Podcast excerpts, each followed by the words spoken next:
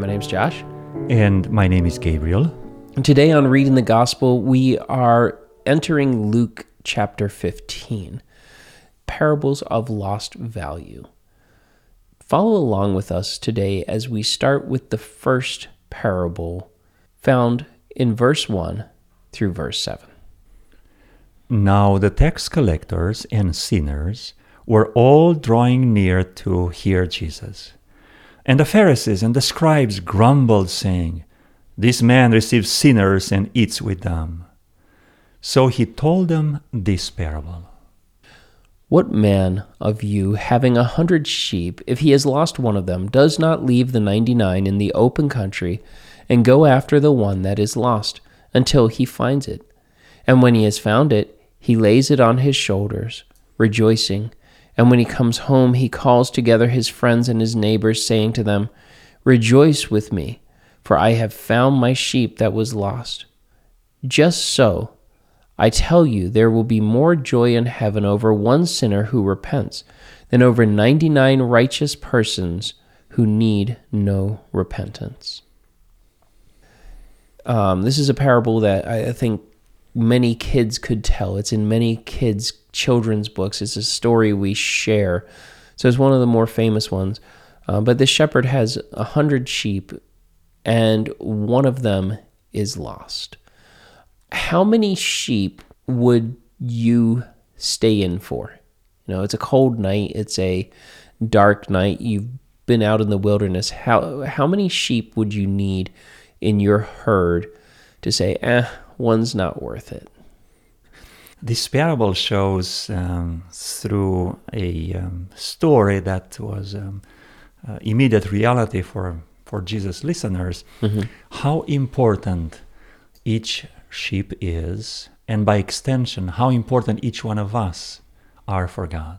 Yeah. Because the purpose of this parable was to set a contrast between the Pharisees, who felt that they do not need repentance, they are righteous, and the tax collectors and sinners who were coming close to Jesus Christ because they needed repentance. This parable kind of expands that story of a tax collector and uh, a Pharisee who went to the temple to pray. Mm-hmm. And one was self righteous and thank you, Lord, that I'm not as that bad as that guy next to me. Look at him.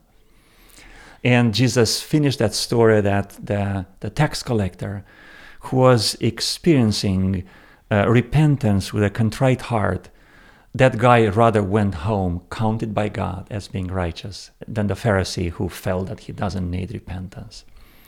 So the idea is how important the sinners and the tax collectors are.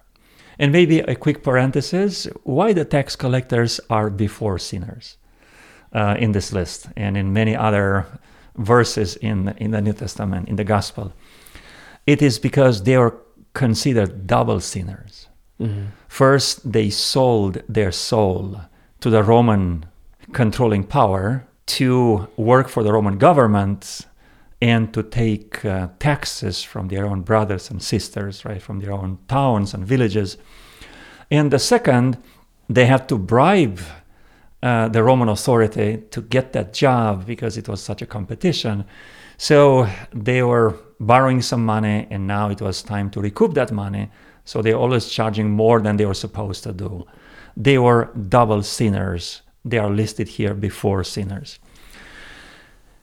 What is interesting here that these sinners and tax collectors were drawing near to hear him. This is why Jesus found this amazing parable, this story that resonates with the human heart of everyone. For for me, again, looking at the numbers, we see a hundred. A shepherd has a hundred sheep. That mm-hmm. that really doesn't have much context. When you and I climbed Long's Peak a few years ago, we were driving out west, and as we were going through, I think Nebraska, some of the cattle farms, it seemed like we were driving by the cow farm for about 10 minutes. Mm-hmm, mm-hmm. It was so huge, so massive, and however many hundreds of thousands or millions of cows yeah. were there that's a big farm. And I don't know how many they lose a day, but I can't imagine if one walked away, the owner of that operation would go out and go search until he found that cow. So so with that in mind, we don't we look at this story with these mega farms, but back then a 100 sheep I imagine would be a decent size herd, like a, a lot of sheep. More more valuable than today. Yeah, and, and so this is someone who has a lot. And if he loses one here or there, it's not really that big a deal. And I'm guessing most shepherds, yeah, if they can get it, the the sheep back that do it, but if it's if it's gonna put them out, if they're going to have to go out of the way or, or get hurt, they're they're just gonna go to bed. I'm done for the day. But but this shepherd sees a value. One in a hundred. It is like a mom who might have, let's say, multiple children, let's say 10 children, and one is sick, and uh, she looks at him um, in bed and say, "Well, I have other nine.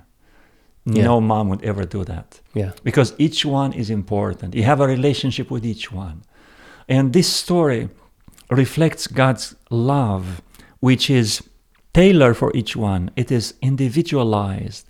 It is built one on one over you know years of him investing in us this parable really illustrates the love of god that is for each one of us and that my mind goes to psalm 23 you might be knowing it Yeah. by heart and Yeah.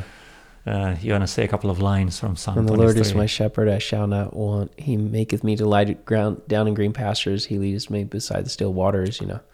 All providing Yeah. everything that we need So the the other thing that's interesting because we need to think of this parable in relation to the other two as well.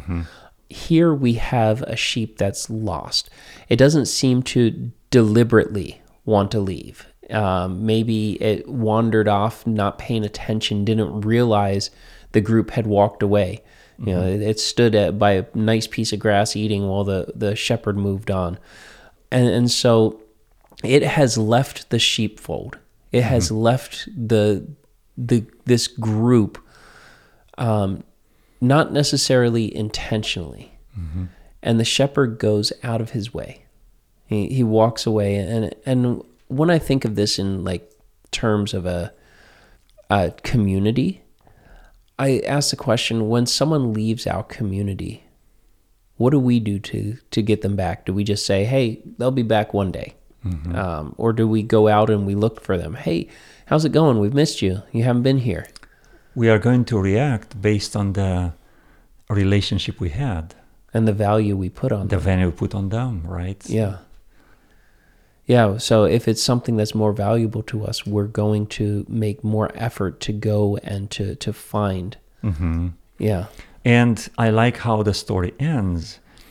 This joy of finding the lost sheep is being shared uh, with his friends and neighbors, saying, Rejoice with me, for I have found my sheep that was lost.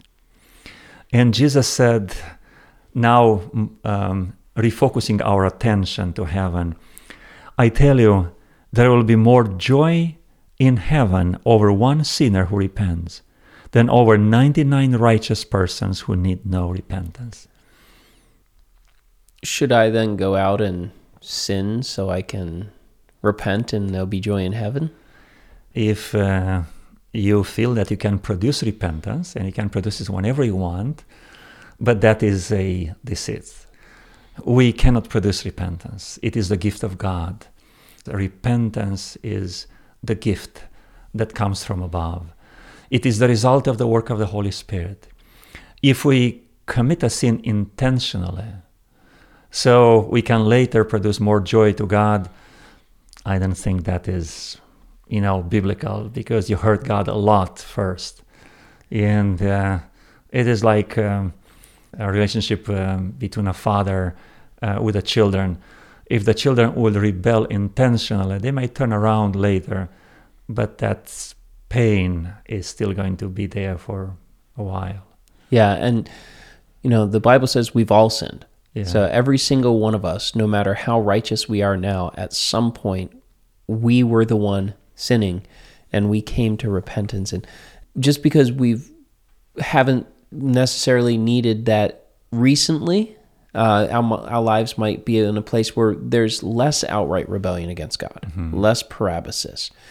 It doesn't mean we need to go manufacture it. Even if we could. Yeah, even if we could, we, we should be in a place where we desire to be in the sheepfold. Uh, we desire to be there. We, we don't need to go get lost to, mm-hmm. to be found. So, what does this passage tell us about God? As we mentioned, it is His infinite value that He places on us. For God so loved the world. And in John 3:16, by world he means the lost people. Mm-hmm. For God so loved the world that he gave his only Son, that whoever believes in him shall not perish but have eternal life. Jesus Christ came to die for these people who are drawing closer to him. This is the essence of the gospel. For me, this tells me that God is not a passive God. You know, He's not this God that set things in motion and just let everything play out as it is, but He actively intervenes in our lives to save us when we need. The way this parable spoke to me was uh, this time was a little bit different. Throughout years uh, reading this parable, it was easy for me to identify with the lost sheep.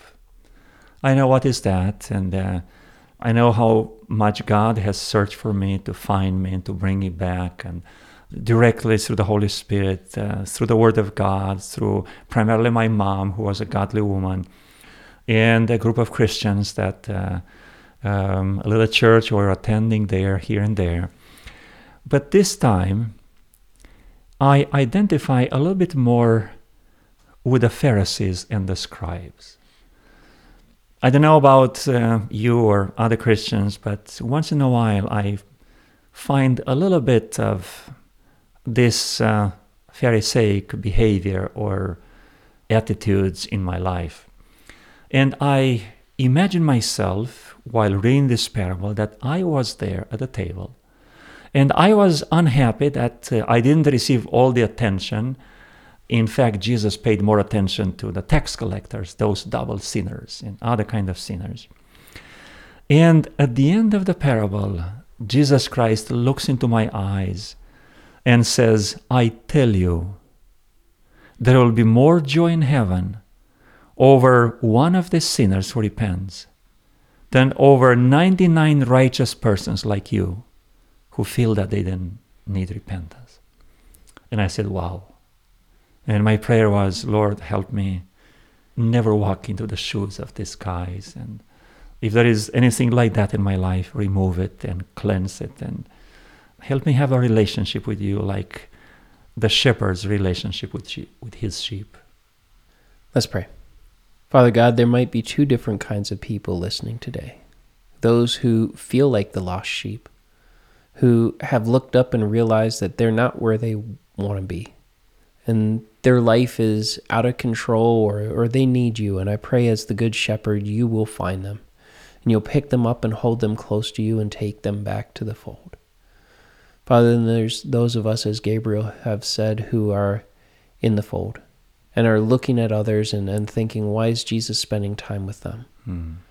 And I pray that you forgive us, that you change our hearts, that you place in us a joy so that when one sheep comes back, that we rejoice, that we celebrate, that we stand there as well in in full happiness and exaltation that that one sinner has been saved. So please work in our lives and draw us closer to you in Jesus' name. Amen. Amen. Thank you.